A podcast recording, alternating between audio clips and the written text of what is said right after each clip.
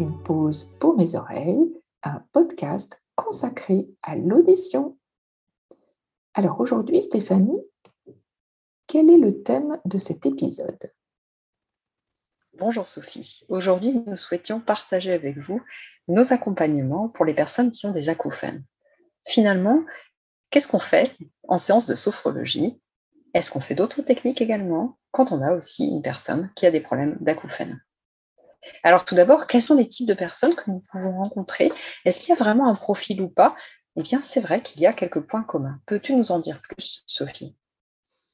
Alors euh, oui, moi dans ma pratique, euh, les personnes qui viennent me voir euh, avec une problématique liée aux acouphènes ont très souvent, à plus de 90%, le combo gagnant acouphènes, troubles du sommeil. Est-ce que c'est la même chose pour toi, Stéphanie? Oui, tout à fait. On, s'est rendu compte euh, très rapidement en échangeant toutes les deux, puis avec d'autres collègues, que vraiment le mot-clé du sommeil, c'était très important quand on échangeait avec euh, euh, les clients dès le départ. lors de cette première séance, vraiment un problème de sommeil émerge très rapidement. Ça devient parfois même l'objectif premier, mais en tout cas, nous, on va s'en occuper de façon prioritaire. Et pourquoi? Ben Parce que quand on a des problèmes de sommeil, toutes les perceptions sont troublées, toutes les problématiques sont amplifiées, le cerveau n'arrive plus à gérer, à discriminer, et avec la douleur, c'est exactement la même chose, et les acouphènes font partie d'un classement dans la douleur chronique. Donc, très important de permettre la récupération, mais aussi de permettre, donc ça c'est pour la journée, de permettre que les nuits soient plus apaisées. Alors, ça casse vraiment un cercle vicieux, je crois. Ah bah oui, c'est le, enfin, moi c'est le premier axe de travail que j'ai. Après, on a souvent aussi une problématique liée à l'anxiété. Mais j'ai des acouphènes, ça va durer combien de temps? Est-ce que euh, ça va diminuer? Comment je vais faire pour euh, supporter? Euh, C'est très très souvent lié. Donc, on traite ces, ces problématiques ensemble. Et je suis d'accord avec toi pour, moi en tout cas, très souvent, la problématique du sommeil va venir en numéro un avant même les acouphènes. Alors c'est vrai qu'on a des personnes qui euh, vont venir avec euh, une grande fatigue quand il y a ce problème de sommeil en prime. Il y a effectivement le ressenti, comme tu le notais Sophie, très justement d'anxiété. il y a aussi parfois une colère qui s'exprime, qui se dépose et que nous allons devoir accueillir. En réalité, pour comprendre aussi et savoir où en est la personne dans son parcours, que ce soit un acouphène récent ou plus ancien, eh bien, on en propose de passer un petit test qui s'appelle le THI. Peux-tu nous en dire plus, Sophie? Oui, c'est un, un, test qui comprend 25 questions, qui est euh, très souvent proposé aux personnes qui souffrent d'acouphènes. Et pour ces 25 questions, il est proposé trois types de réponses, oui, parfois ou non. Ensuite, on va établir le, total des, points obtenus aux réponses et on va découvrir à quel niveau la personne euh, ressent euh, son, handicap lié aux acouphènes. Est-ce que c'est un handicap léger, modéré, moyen, lourd, voire invalidant? Et moi, je ne donne, euh, d'abord, je ne suis pas personnel médical. On fait passer ce test pour avoir une idée du niveau de, handicap ressenti et je ne donne jamais le résultat. On le fait passer en première séance et à la fin des séances, avec euh, la, la personne qu'on aura suivie, je refais passer le test.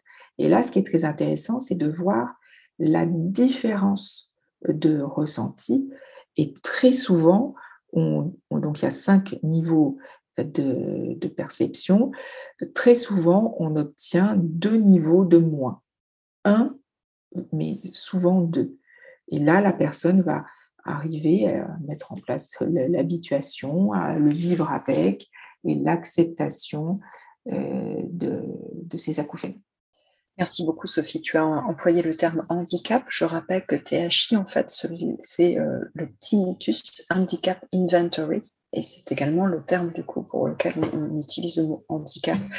Comme tu le transmettais, Sophie, nous ne sommes pas personnel médical. En revanche, il y a deux avantages à utiliser cet outil qui est utilisé par les professionnels et les spécialistes du monde de l'audition. C'est de permettre, quand il y a une collaboration avec ces personnels médicaux, de leur transmettre aussi, euh, nous, euh, des résultats qui ont voilà, déjà un, langage commun pour leur permettre de comprendre aussi finalement les résultats que nous avons pu obtenir en matière d'accompagnement, même si avant tout le ressenti, l'échange avec leurs patients sera le plus important pour les, médecins qui, très souvent d'ailleurs, ceux qui, collaborent avec nous continue bien sûr d'avoir un contact avec les personnes qui nous sont envoyées. Et puis donc le deuxième avantage, tu l'as dit, c'est que euh, la personne qui vient euh, près de nous, qui suit avec nous, qui s'entraîne, et nous allons en parler dans un instant, à réaliser les pratiques que nous leur proposons dans leur quotidien, voit ainsi,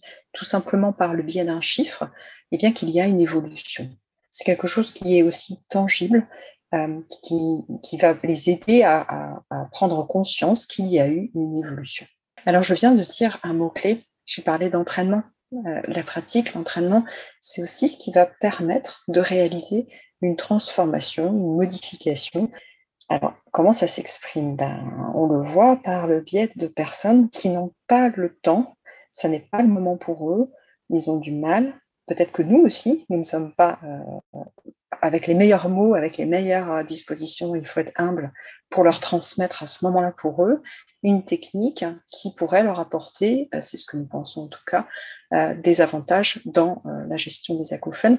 Et donc, certaines personnes ne vont pas repratiquer chez elles. Eh bien, pourquoi est-ce qu'on voit vraiment la différence? Parce qu'on la voit encore plus quand les autres personnes, d'autres personnes qui nous font confiance aussi, eh bien, décident de mettre en application dans leur quotidien. Et là, Sophie, bah, la différence, euh, elle est tangible. Oui, tout à fait. Euh, je suis euh, d'accord avec ce que tu viens de dire, Stéphanie. Quand les personnes pratiquent, puisque on va mettre en place des séances totalement personnalisées, puisque chaque personne est différente, n'aura pas les mêmes attentes, les mêmes capacités, euh, les mêmes euh, envies. Il y a des personnes qui vont préférer faire des mouvements plus dynamiques, d'autres faire de la respiration, d'autres faire de la relaxation. Donc, toutes les séances que nous proposons, évidemment, sont entièrement personnalisées et centrées sur la personne que l'on reçoit. Euh, Ce n'est pas du tout un, cours type qu'on fait pratiquer à tous nos clients. Chaque client est unique, donc chaque séance est unique et centrée sur eux. Et ce qui est intéressant, c'est que quand on travaille en équipe pluridisciplinaire ou en lien avec un ORL, par exemple, ben, on va envoyer en début de parcours et en fin de parcours non seulement euh, les résultats du THI euh, en fin de parcours euh, pour voir la différence par rapport à l'arrivée, dans nos cabinets ou chez le médecin s'il l'a passé chez le médecin. Et on va aussi faire un petit retour sur sa pratique. Alors, c'est vrai que quand les personnes nous sont adressées par un ORL, moi je note qu'ils sont beaucoup plus assidus. Quand ils viennent de leur propre initiative ou poussés par des proches, il arrive, ce n'est pas toujours le cas, mais que la pratique soit moins régulière. Et là, je rebondis sur ce que Stéphanie disait, bah, les, résultats seront moins perceptibles.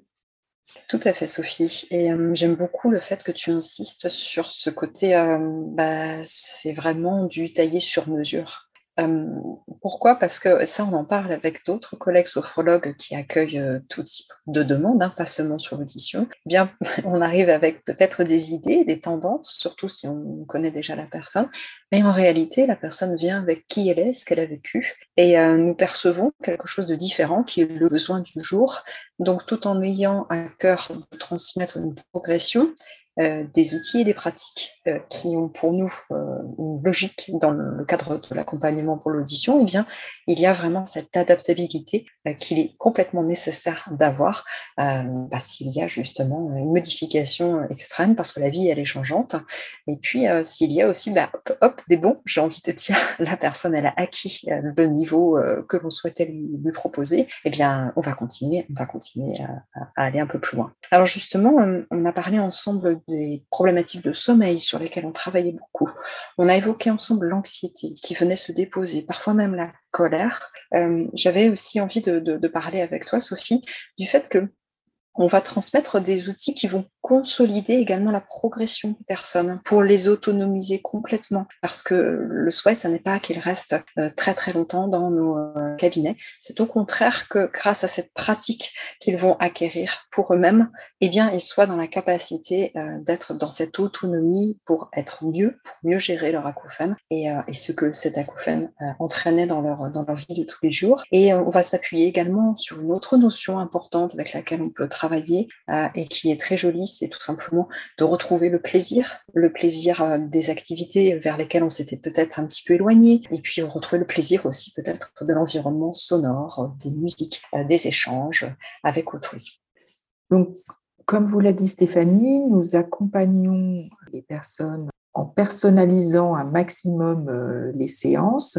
Bien évidemment, nous pouvons utiliser plusieurs techniques la sophrologie, bien sûr, mais des exercices de respiration comme la cohérence cardiaque, dont nous avons déjà parlé euh, dans un épisode précédent, et euh, la méditation de pleine conscience ou d'autres techniques ou tout simplement de la relaxation. Moi, c'est ce que je dis toujours à mes clients, ce qui est bon pour vous est bon pour vous. Donc, tout ce qui peut leur convenir euh, et en restant bien entendu euh, dans des techniques euh, que nous connaissons et pour lesquelles euh, nous, avons été formés. Je pense qu'il faut, faut pas se refermer, il faut prendre tout, ce qui peut être utile et servir et permettre aux acouphéniques de mieux vivre, voire de ne plus écouter et de ne plus entendre leurs acouphènes. Merci Sophie, euh, merci pour cet échange euh, professionnel et tout en bienveillance et en humanité.